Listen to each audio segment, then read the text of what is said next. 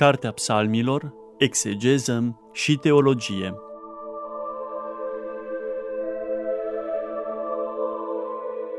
Program biblic susținut de preotul dr. Cătălin Varga, membru în Uniunea Bibliștilor din România.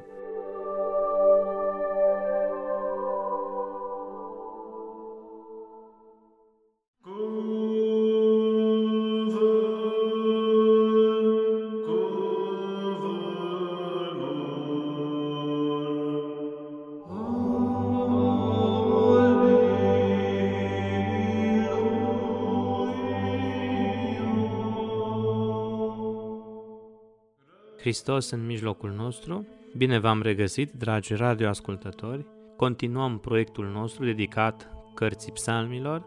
Am rămas tot în zona psalmilor penitențiali sau psalmilor de lamentație.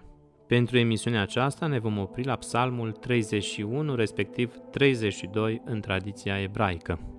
Psalmul acesta face parte din uh, categoria celor penitențiali sau așa numiți psalmii de pocăință, însă nu este neapărat o rugăciune de lamentație, cum am văzut în emisiunile precedente cu ceilalți psalmi, una născută din neliniștea imediată a păcatului, ci este un psalm de mulțumire care face referire la pocăință și la iertarea păcatelor. Dușmanul cel mai aprig al psalmistului este păcatul, ce se lășluiește în interiorul conștiinței sale.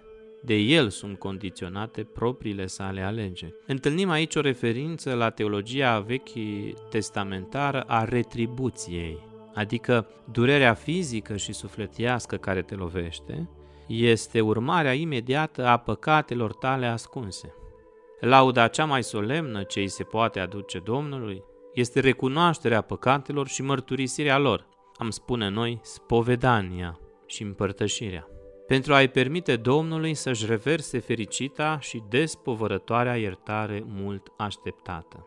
Cu alte cuvinte, acest psalm special face cunoscută natura păcatului și ceea ce se întâmplă cu sufletul omului atunci când păcatul este ascuns, eludat.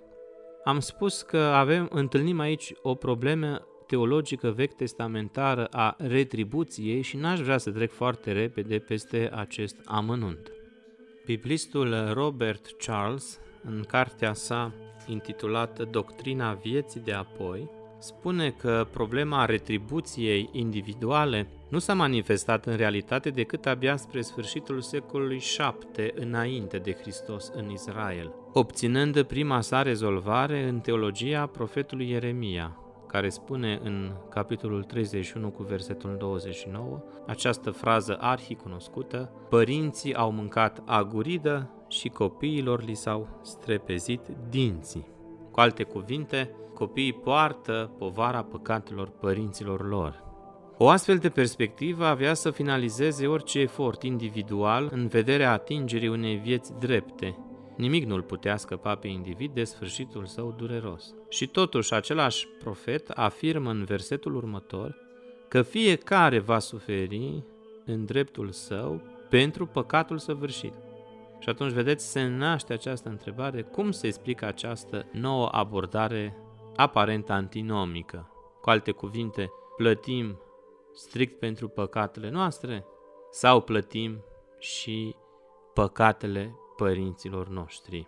Vă readuceți aminte, dragi radioascultători, despre un episod similar în Noul Testament? În Ioan, în capitolul 9, în primele versete, stă scris așa, Când trecea, Iisus a văzut pe un orb din naștere.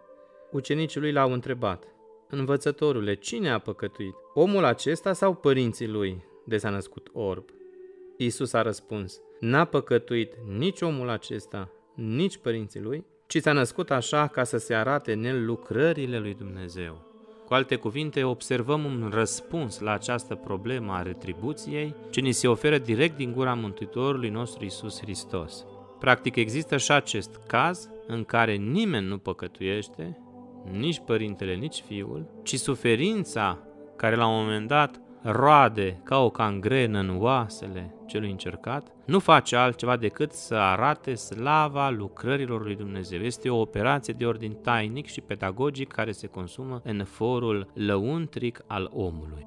Această perspectivă teologică cu privire la păcat pornește de la noua relație pe care Dumnezeu însuși o va statornici cu omul în parte și care o va înlocui pe cea veche a poporului ca întreg, practic de la corporat la individual și invers de la individual la corporat. Uitați ce spune același profet Ieremia în capitolul 31.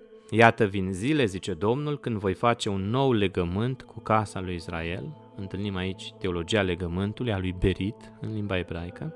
Nu după legământul încheiat cu părinții lor în ziua scoaterii lor din Egipt, ci voi pune legile mele în cugetul lor și în inima lor le voi scrie și le voi fi eu Dumnezeu, iar ei mie popor.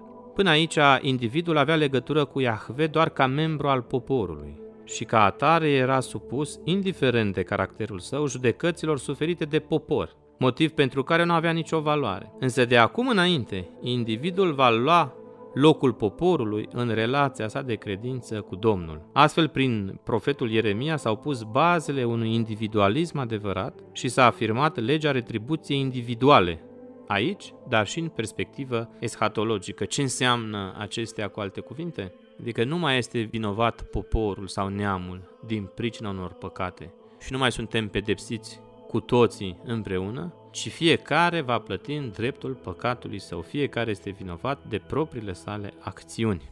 Această învățătură a profetului Ieremia, care deschide această temă a retribuției, a fost dezvoltată de profetul Ezechiel, punând fiecare suflet în legătură directă și imediată cu Dumnezeu. Pune clar profetul Ezechiel în capitolul 18 cu 4, sufletul care păcătuiește, acela va muri.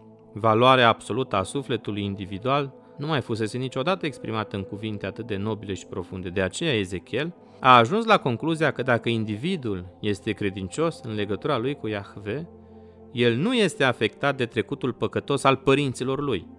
Că spune clar în versetul 20, fiul nu va purta nedreptatea tatălui său. Totul este limpede, totul este clar până acum. Înțelegem acum și din psalmul acesta că de fapt David avea să plătească un preț de suferință din pricina propriilor sale păcate și nu a păcatelor părinților lui. Cu alte cuvinte, dacă el suferea, dacă trupul său bolea, dacă sufletul său nu-și găsea liniștirea, era un semn clar că acest David, de fapt, ascundea păcate înaintea lui Dumnezeu.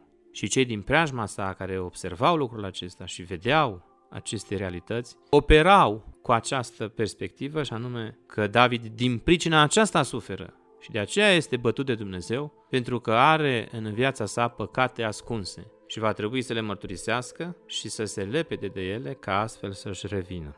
Iov, din păcate, face o notă discordantă cu tot acest uh, discurs teologic de până acum. Cazul special al lui Iov scapă clișeelor retribuției individuale, fiindcă se creează acest precedent al dreptului, care poate primi pedeapsa răufăcătorului. Iov era un suflet nevinovat și atunci, de ce a fost lovit cu boală dacă în el păcat nu s-a aflat? Vedeți, această întrebare răstoarnă această teologie a retribuției individuale despre care am vorbit până acum și care se degajă atât de limpede din psalmul acesta, 32. Însă în cartea lui Iov apare ideea că la un moment dat, în viitor, nedreptățile vor fi corectate de către Dumnezeu. O anticipare a ei apare în uh, capitolul 14 cu versetul 7, în Iov, unde se spune așa, Până și copacul tot are o nădejde, chiar dacă îl tai, tulpina mai poate să înflorească și lăstarii fragezi din ea nu va lipsi și va rodi crenguțe ca ieri. Însă ceea ce aici este doar imaginea unei dorințe pasionale, în curând totul se va transforma într-o convingere reală când va afirma în 19 cu 25 Eu știu că răscumpărătorul meu este viu, iar trupul care îndură acestea va învia. Deși nu se exprimă categoric, cartea lui Iov sugerează ideea vieții de apoi, deși Eclesiastul refuză această provocare a Duhului, asumându-și poziția marelui refuz, să numim așa, căzând în necredință și materialism.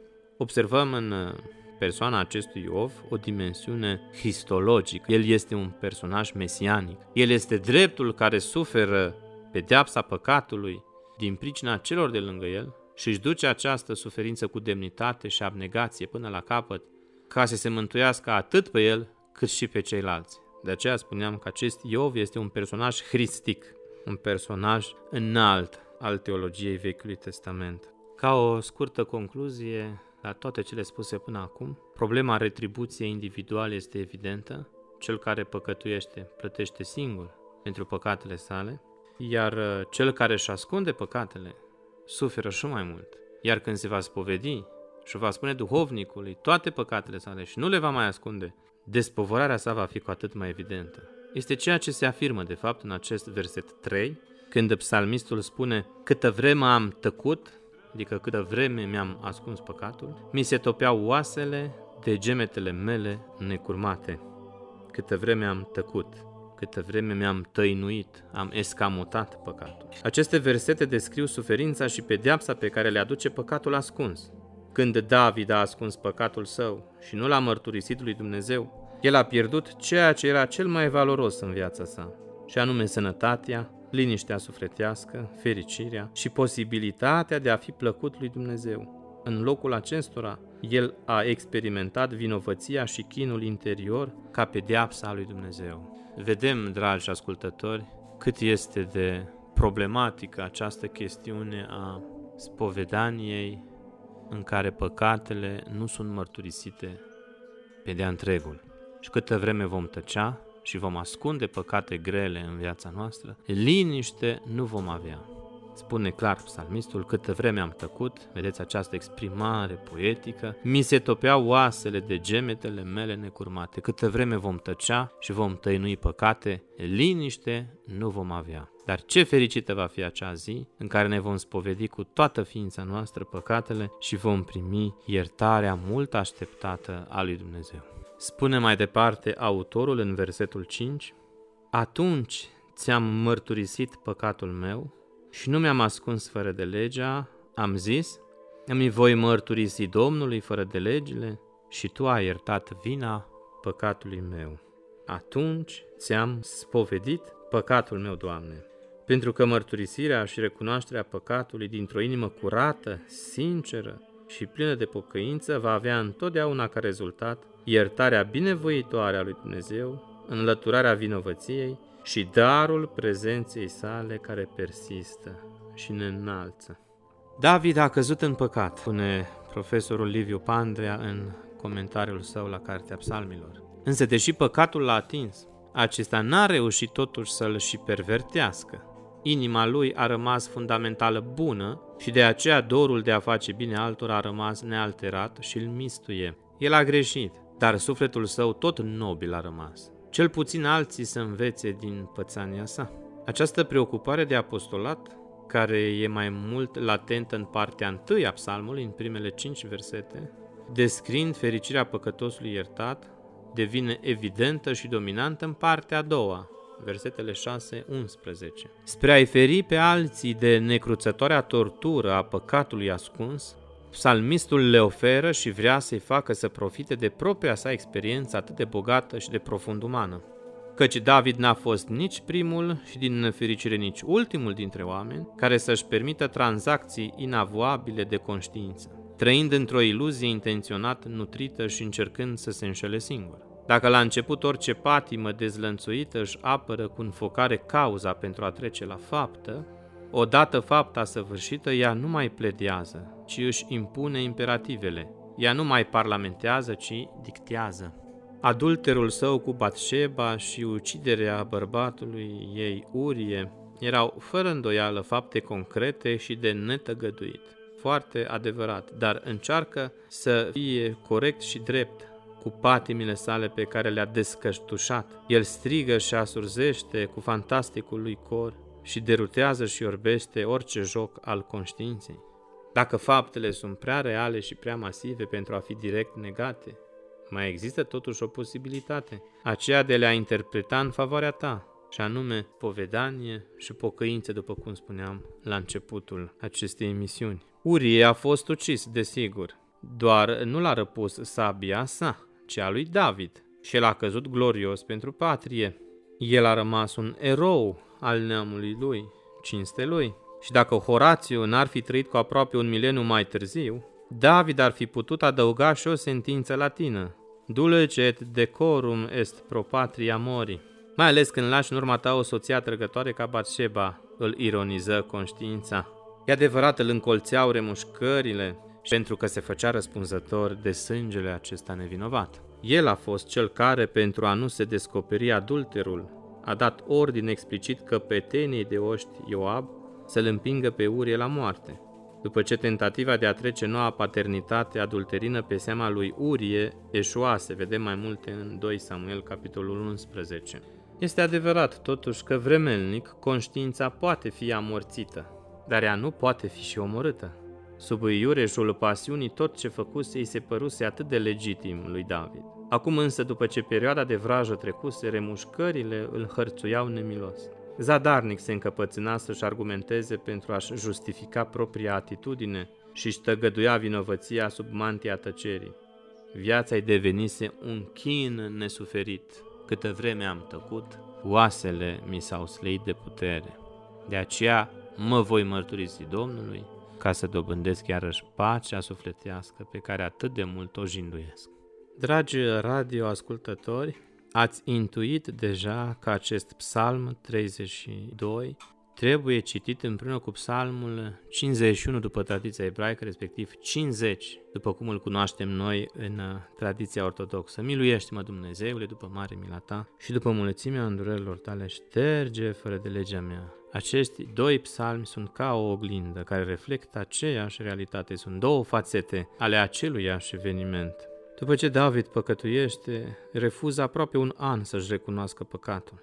Psalmul 51 este rugăciunea de iertare, iar psalmul 32 este urmarea lui, sublinind iertarea lui Dumnezeu și lecția pe care a învățat-o David. Cu alte cuvinte, pentru a avea întreg acest tablou, mai întâi de toate citim psalmul 50, și mai apoi psalmul acesta 31. Însă înaintea tuturor acestora citim din cartea 2 Samuel sau 2 Regi, capitolele 11 și 12, intitulate Păcatul lui David față de Urie, respectiv David se pocăiește.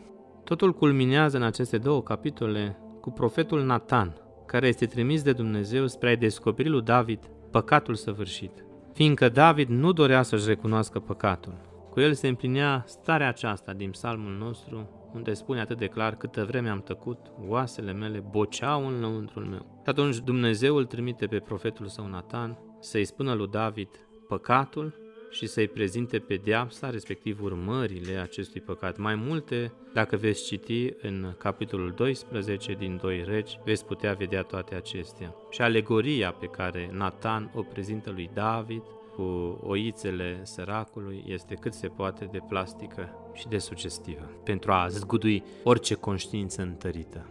Revenind acum la structura psalmului nostru 32, trebuie să spunem că el se împarte în trei părți. Primele două versete vorbesc despre binecuvântarea iertării. În deschiderea acestui psalm, autorul afirmă Bekha Yahve Hasiti al Evosha Leolam bețit kha falaetni, adică fericit cel căruia îi se iartă fără de legea și păcatul îi se șterge. Și completarea din versetul 2, fericit omul căruia nu-i socotește Domnul nelegiuirea și în al cărui duh nu există vicleșug. Psalmistul, după ce a primit iertarea lui Dumnezeu pentru păcatul lui, și-a exprimat bucuria din acest motiv.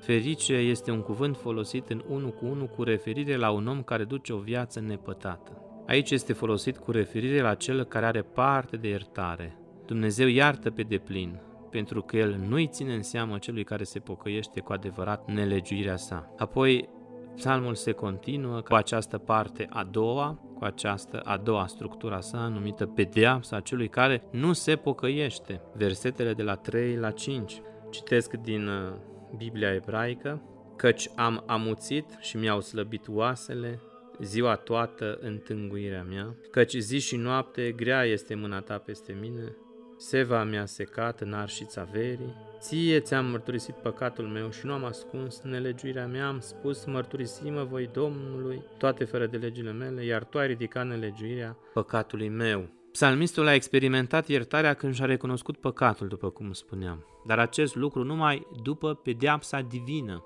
Câtă vreme a tăcut și nu și-a mărturisit păcatul, a fost slăbit din punct de vedere fizic.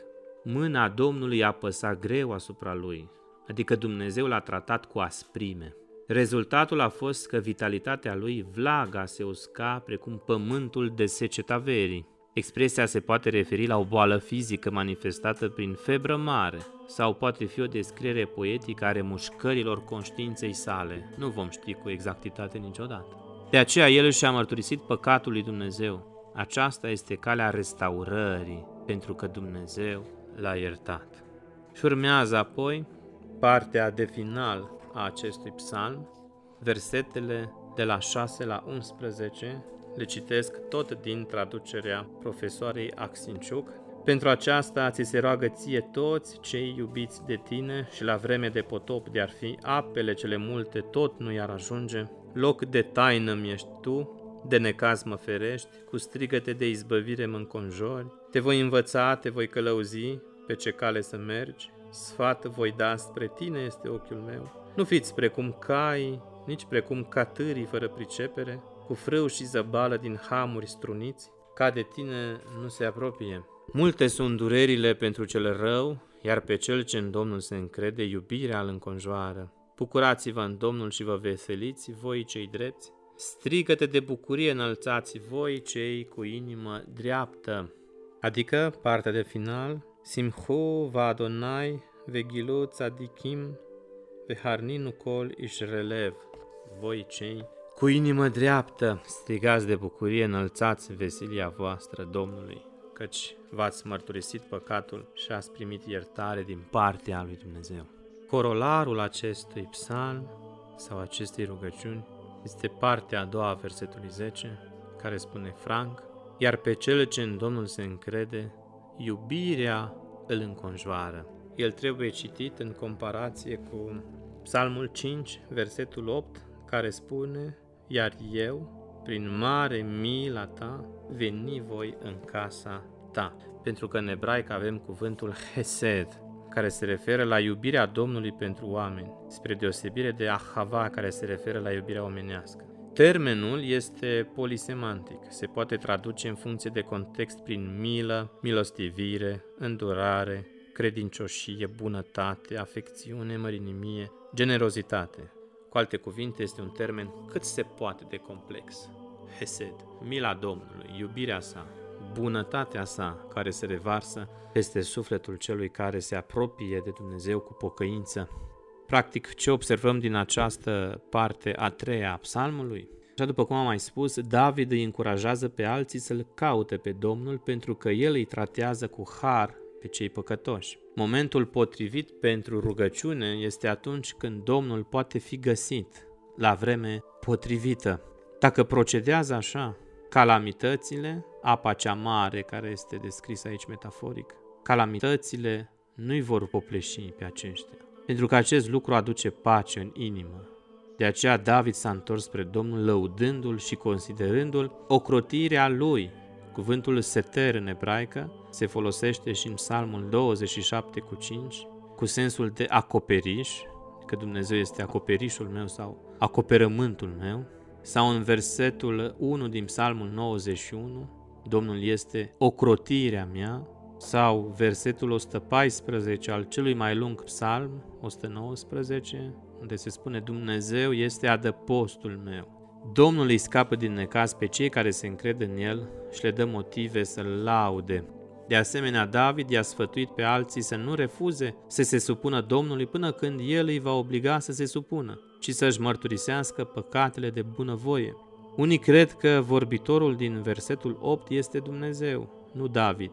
Datorită acestei expresii, voi avea privirea îndreptată asupra ta. Dar este mai bine să considerăm că David și-a asumat aici rolul de învățător. David și-a luat în sine funcția acestui celui de-al treilea ochi sau ochiul pineal, cum mai este el recunoscut în culturile orientale. Ochiul cel tainic care vede toate dedesubturile ființei. Partea de final îl prezintă pe psalmist, îndemnându-și cititorii să se supună Domnului, în loc să se opună cu încăpățânare precum caii sau catârii, fără pricepere, care trebuiesc struniți.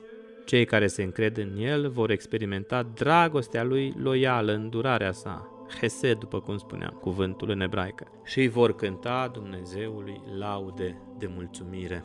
Aceasta este în linii mari structura tematică a acestui minunat psalm.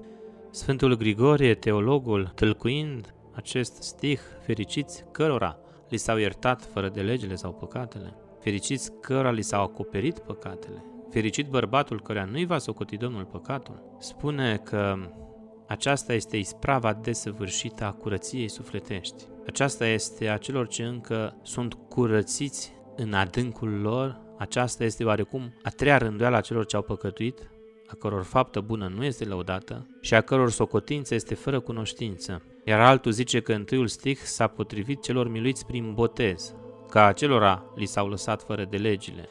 Iar cuviosul Eftimie Zigabenul spune că păcatul se șterge prin baia nașterii de-a doua. Însă aici păcat a numit cu deosebire toată greșeala, atât a celor dintre păgâni, cât și a celor dintre evrei. Unii însă înțeleg ambele ziceri, pe cea de mai sus și pe cea de aici, fără a face deosebire între ele, zicând că amândouă înseamnă același lucru. Reținem ceea ce spune Părintele Zigabenul, că păcatul iertat este o urmare a botezului celei de-a doua nașteri, și anume a botezului prin lacrimile pocăinței.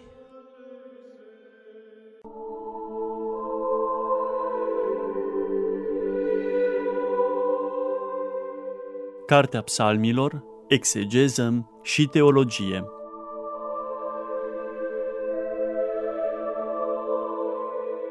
Program biblic susținut de preotul dr. Cătălin Varga, membru în Uniunea Bibliștilor din România.